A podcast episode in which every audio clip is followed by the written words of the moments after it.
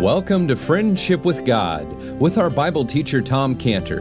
Today's message and previous messages can be listened to or downloaded for free at friendshipwithgod.org. Friendshipwithgod.org. You can also obtain free resources from Tom Cantor and view our online bookstore at friendshipwithgod.org or call us at 800 247 3051. 800 247 3051. Tom Cantor also has a daily devotional verse that comes out each day by email and on Facebook. To receive this small daily devotional verse that Tom Cantor puts out, you can sign up at friendshipwithgod.org, friendshipwithgod.org, or find Tom Cantor on Facebook by searching for Tom Cantor and Friendship with God. Now, here is our Bible teacher, Tom Cantor. We're going to continue in our study this morning in uh, Genesis chapter 20. And so if you find that place, Genesis 20, and then I'll, we'll pray. Father, thank you so much for the book of life. That's what this is, Lord. It's a book of life because you are the God of life. And so, Lord, we, we pray, Lord, that you would open our hearts now as we read in your book of life. In Jesus' name, amen.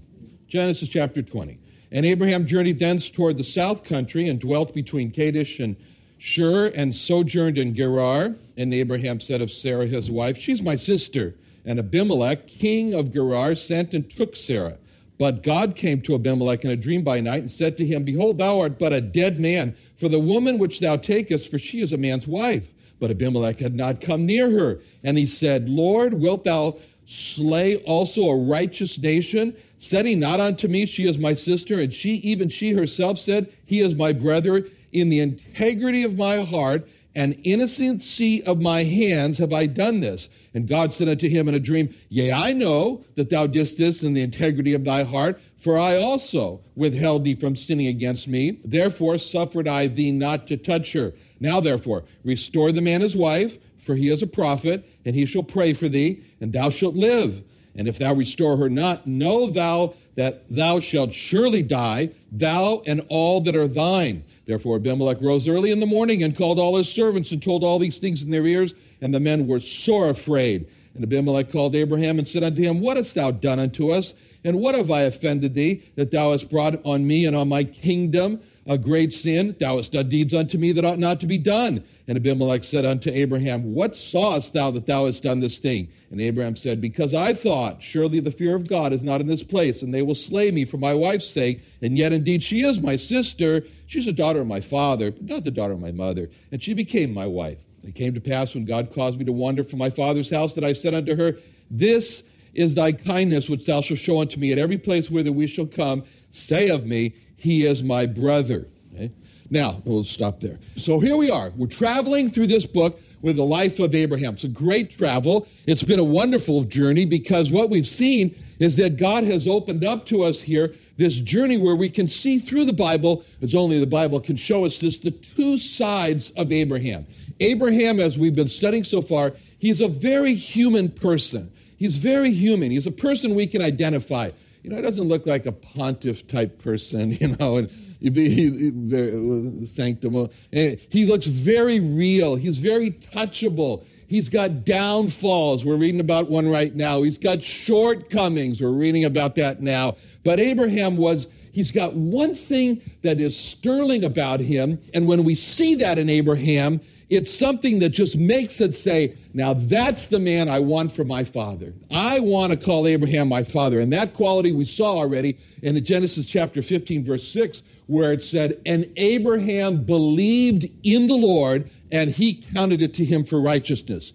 He believed in the Lord. That's the part about Abraham that we really, really want for, to be for ourselves. He believed in the Lord. He knew the Lord. He had a grip on God. Abraham had a grip on the Lord.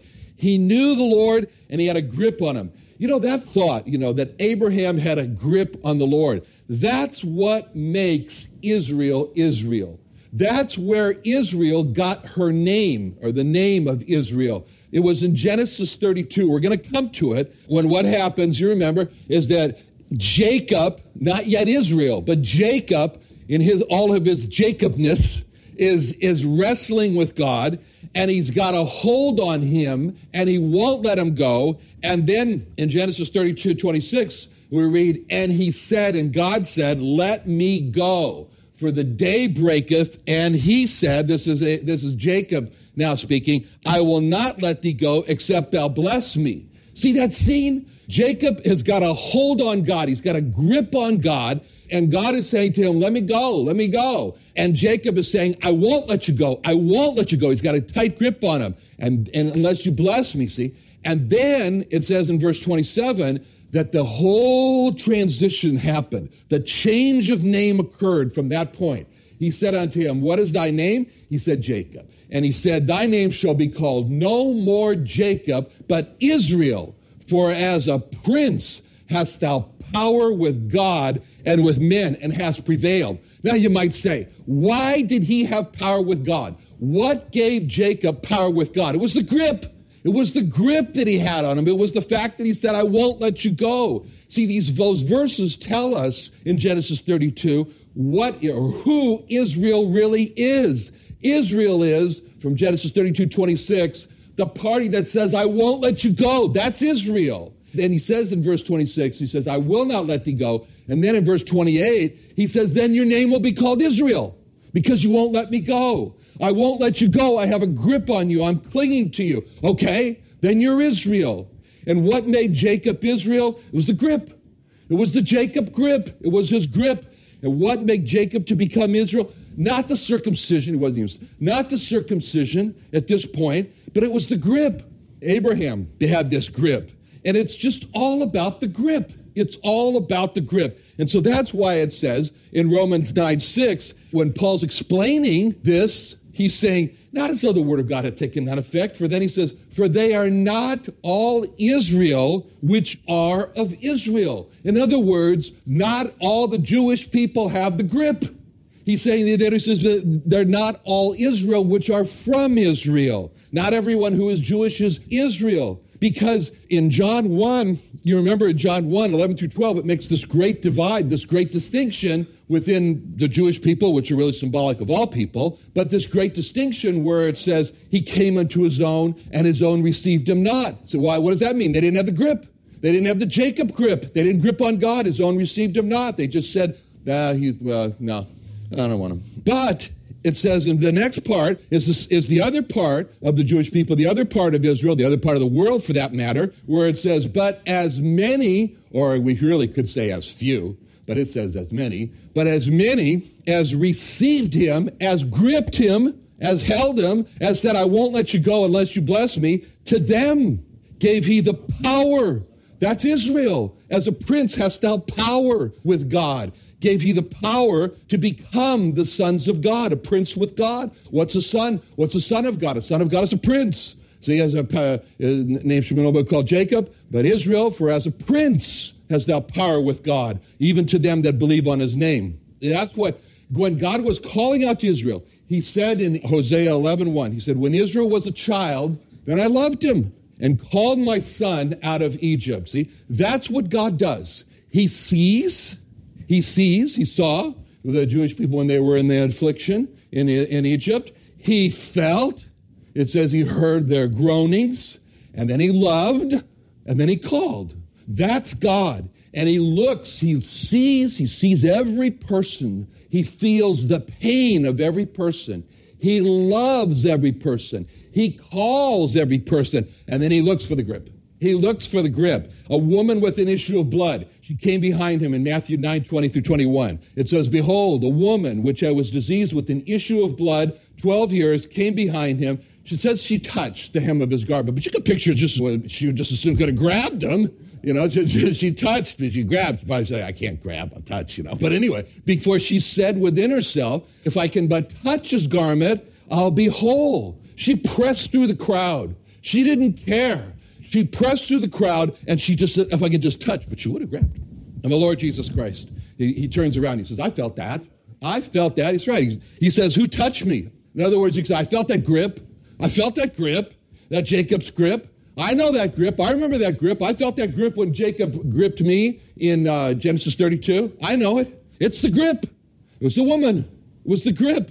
And so he says, Well, what did you do? And she came forward and told the, a Gentile woman who was a Canaanite. She had the grip. In Matthew 15, 22, uh, 28, it says, Behold, the woman of Canaan came out of the same coast, cried unto him, saying, Have mercy on me, Lord, thou son of David. This is a woman of Canaan. This is a Gentile. This is a goy in all her goyness. okay, she's the uh, she's the quintessential goy. and she comes there and she cries. And what's what's she saying? She's saying, "Have mercy on me, O Lord." She's calling him God, Son of David. She's not part of David. She's a woman of Canaan, but she's calling him that. She says, Listen, my, my daughter is grievously vexed with the devil, but he answers not, not a word. And his disciples came and besought him, saying, Send her away, for she cried. She's got the grip. And the disciples are trying to loosen her grip. They're trying to break her grip. They're saying, Let go of them, send her away. But he answered and he says, I'm not sent but unto the lost sheep of the house of Israel. What's that? He's trying to loose her grip. He's saying, Let me go. The day breaketh, just like he said to Jacob. He remembers it. The woman there, she's got the grip, and he's trying to get out of the grip. But then it says, Then came she and worshiped him saying, Lord, help. Lord, help me. But he answered and he said, It's not meat. It's not right to take the children's bread and to cast it to dogs. So there. He said, In other words, you know, let go of me. You know, let me go. The day breaketh. See, let the grip go. But she, no, not this woman. She's not going to let him go. She just comes right on with her fast comeback when she says, Truth, Lord, yet the dogs eat the crumbs which fall from their master's table. Then Jesus answered and said it to this woman, Oh, woman, great is thy faith. Be it unto thee as thou wilt. And her daughter was made whole from that very hour. You know what he's doing there? He was saying, Woman, what's your name? You know, he says, Your name's no more, your, whatever name was. Your name's now Israel. You're in Prince of God. You've got power because of your grip. Your grip. So the Lord Jesus Christ at that point, he said all he could have said to himself, I remember that grip. I felt it in Genesis 32. That's the grip. And so you're Israel too. And the centurion, also Roman centurion, he comes in Luke 6 through 9. He's got the grip. Jesus went forth with them, and when he was now not far from the house, the centurion sent friends to him, saying, Lord, trouble not thyself, for I'm not worthy if thou should come under my roof. He's got the grip. Wherefore, neither thought I myself worthy to come unto thee, but say in a word, my servant shall be healed. I also, a man set under authority, have under me soldiers. I say unto this one, Go, he goeth. To another, Come, he cometh. My servant, do this, he doeth it. When Jesus heard this, there are these things, he marveled at him. He marveled at him. He turned him about and said unto the people that followed him, I say unto you, I've not found such faith. No, not in Israel. What was he saying? He was saying, He's got the grip. He's got the Jacob grip. I remember it. He's got that grip. I haven't found that grip here. Nobody has grabbed a hold of me like this man has. And, he, and so he's, in, in, essence, inviting people to do this. You know, Jacob, we see him there in Genesis 32, and he says, What's the gall? We look at it, we say, What chutzpah Jacob's got? What gall? You know, to grab a hold of God, say, I'm not going to let you go. And God says, I reward you. I'll give you a new name. I'll give you a new position. Uh, Israel, I'll give you a new name, position, prince. I'll give you new power, power with God. I give that to you because he had the grip. And same with this. And he's looking for the grip. And he was looking for the grip when he was here. He's looking for the grip today. And when, he, when the centurion grabbed a hold of him, then he says to the centurion, Whoa, I not found something like, never have found a grip like that. Not in Israel. The grip that Abraham had on God was based on his knowledge of God because this was his foundation. Abraham knew God. See, he believed in the Lord. It means he gripped the Lord. He knew the Lord. And that knowing who he is was the message, if you wanted to say, what was the most important thing? David, we interviewed King David. King David, what was the most important message that you gave to your son Solomon? And you know what David would say? He would say, without a doubt, First Chronicles 28 9, when he says, And thou, Solomon, my son, know thou, know you Know you, the God of thy father. If you know him, then the next part follows. And serve him with a perfect heart, with a willing mind, for the Lord searches all hearts, understands all the imaginations of the thought. If thou seek him, he'll be found of thee. If thou forsake him, he'll cast thee off. What David was saying to King Solomon, his son, was that the issue is know who he is. Know him. Know him. And Solomon knew that. And he knew that when his father, King David, had said that to him, he knew that what had happened is that King David had taken Solomon into this very close confidence, and he told Solomon this. And then Solomon turns around, having heard this in Proverbs 4 3, and he said, I, for I was my father's son.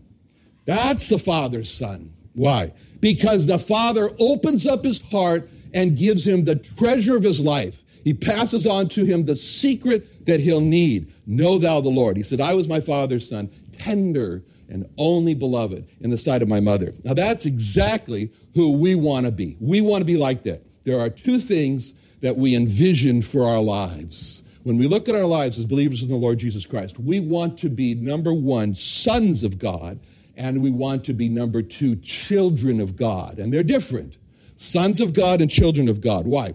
You see this difference in Romans 8 14 through 16, where it says, For as many as are led by the Spirit of God, they're the sons of God. For if you have not the spirit of bondage to fear, for you have received the spirit of adoption, you have received the spirit of adoption, whereby we cry, Abba, Father. Spirit Himself bears witness with our spirit that we are the children of God. See the two things sons, led, children, cry, Abba. Okay? Sons of God, led. They receive instruction from the Word of God and they follow God. Then there is the tender love, the, t- the tender and only beloved side of the relationship. And then the child cries, Abba, which is daddy. Uh, whenever I think of that word Abba, I can't help but think of my, my Hebrew uh, primer book, you know, learning Hebrew. This book, you know, and you go, you know, Aleph, Bet, Gimel, you know, you go through the al- alphabet, and then they give you these simple phrases for children, you know. So the pictures are all of children, and everything's of children. And, and he came to this one where he's trying to uh, teach you what Abba means and what Bo means. Bo means come. And so you see this, this little picture, and, and it's of a little boy, and he sees his father coming home, and the boy cries out, you know, uh, Abba Bo, you know, father comes, you know, and so that, that's the daddy comes. And so then the teacher says to me, you know, okay, now you say it. And, and, if, and if you said, you know, you look at this picture, little kid is so excited, his father's coming home, he's going, Abba Bo. And so the teacher says, now say it. And if you sit there, and, which I did, you said, I read that and you go, Abba Bo. she said, she, she, she says, What's the matter with you? she says, What's the matter with you? She says, she says that, Is that the way the picture is? You think a little kid says, Abba Bo. You know, the kids go, Abba Bo. You know, he's so excited. He's go, Abba Bo. And says, he says, Father comes, Father's coming home, Father's home. Oh, excitement. That's the meaning and the picture behind the term Abba. And so we ask, that's a challenge to us. When we say that, I say, can each of us really say that? When we open up our Bibles, and open up our Bibles in the morning, we say, Abba Bo. We say, can we say Father's coming? Father's coming. He's going to speak to me now. We come to church. We're here, we're here in church. We're singing, praying, listening. I hope we're listening, teaching, preaching. Can we, and get a sense of, of God's presence? Can we say with excitement, that little boy, Abba Bo, God's coming. Father's coming. Abraham believed in the person of the Lord. He trusted in him. He believed in the character of the Lord. He knew the character of the Lord. We've already seen that in Genesis chapter 18 when he just said, I know your character. That be far from thee, Genesis 18 25, for thee to do after this manner, to slay the righteous with the wicked. No, he says, that the righteous be as the wicked, far from thee. Yeah, what would Paul say? God forbid. Shall not the judge of all the earth do right? He knew the character of the Lord. Abraham trusted the Lord. And so we've been following Abraham. We've been seeing a man who's been going on this journey, and it's painful for us. We're sitting in the grandstands. We're watching Abraham, and as we've been saying this, and we want to yell down, sometimes we say, No, no, don't do that. You know, we want to do that. But it's been painful. But we're, we're, we're not just really looking at a man from one side who is falling and stumbling all of his way through life, because there's one message, and it's particularly emphasized if in no other place in this chapter of uh, Genesis 20. And it's really the message of God to the rescue. That, that's the message. That's the great point. And, that, and that's what we're saying. In Genesis chapter 20, verse 3, and verse 3 in our chapter here, where it says, But God came to Abimelech in a dream by night. you know, if, as if we're, going along Abraham does this, he says, This is my sister. And Sarah says this, she says, This is my brother. And then it's everything is head, this movie is going for a disaster. This is not going to have a good ending, this movie. And then God steps in and he says, Stop the movie. Here comes God. And we've seen this happen in the past, and we see it especially here in this verse. So from verse 2, we've seen Abraham say again these horrible words. She's my sister, hard words for us to read. And, and we want to jump in, like we said. But Abraham's statement, we see a man who has failed. We see a man who is ashamed over it. But in verse 3, the great part about Abraham is the, is the God side, Abraham's life with God. And God helped Abraham. So in verse 3, we can see God saying to Abraham, Step aside, Abraham, and I will help you. That's the message. Abraham needed God's help. That's the message of the first two verses. And I hope that we are used to praying that one simple prayer Help me. Help me, Lord. Lord, help. That was in Psalm 12:1. Help, Lord. Very simple. Matthew 15, 25, when we already read this. Then came she and worshiped him, saying, Lord, help me. Mark 9, 24, straightway the father of the child cried out with tears. And he says, Lord, I believe. Help thou mine unbelief. See, our confession as we move through life is we say, What is it about your life? Very simple. My life is summed up in Psalm 121 2. We say, My help cometh from the Lord, which made heaven and earth. That Lord, the one who made heaven and earth. In Psalm 124 8, our help is in the name of the Lord who made heaven and earth. What's that name? The Lord Jesus Christ. All things were made by him, John 1 3. Without him was not anything made that was made. That name is in the Lord Jesus Christ. Great help we have from that name. One of the areas that you and I especially need help in is described for us in Romans 8:26 where it says, "Likewise the Spirit also helpeth or helps, helpeth our infirmities." For we know not what we should pray for as we ought, but the Spirit itself maketh intercession for us with groanings which cannot be uttered. Now, what exactly does that mean? The area that we need much help in is in the area of prayer. Now, what exactly does that mean? The Greek word that's used there, which I'm not even going to try to pronounce because it's 17 letters. but I'll just tell you it starts with an A and it ends with an I.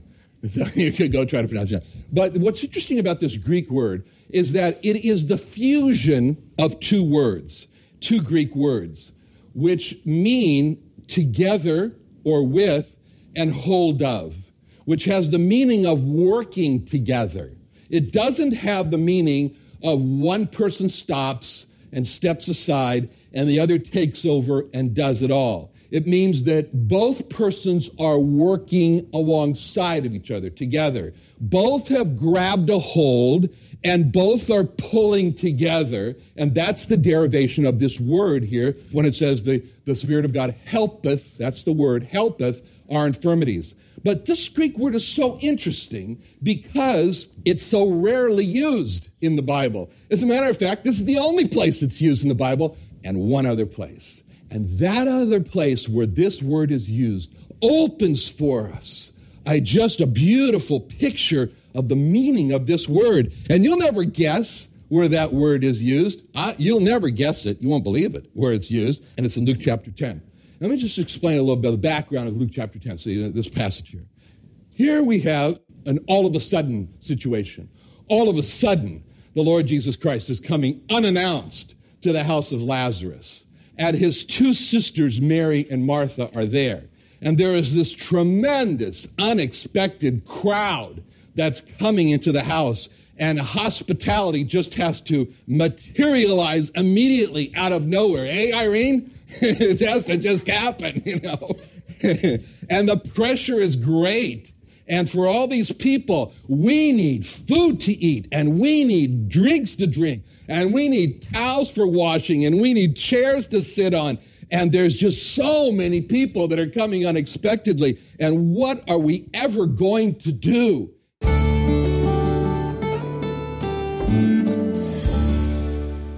Another wonderful day studying the Bible with our Bible teacher Tom Cantor here on Friendship with God. Don't forget that today's message and previous messages can be listened and downloaded for free at friendshipwithgod.org. Friendshipwithgod.org. You can also go online to find free resources from Tom Cantor and our online bookstore at friendshipwithgod.org. You can also find Tom Cantor on Facebook, and you can also go to friendshipwithgod.org to sign up for his daily devotional verse. Now, Tom Cantor is also the founder of Israel Restoration Ministries. You can visit that website at israelrestoration.org. Or you can write Tom Cantor at P.O. Box 711 330, P.O. Box 711 330, Santee, California. That's S A N T E E, Santee, California 92071. Or you can email Tom Cantor at friendshipwithgod.org. Tom Cantor at friendshipwithgod.org. Or for more information about Tom Cantor and Friendship with God and Israel Restoration Ministries, call us at 800 247 3051.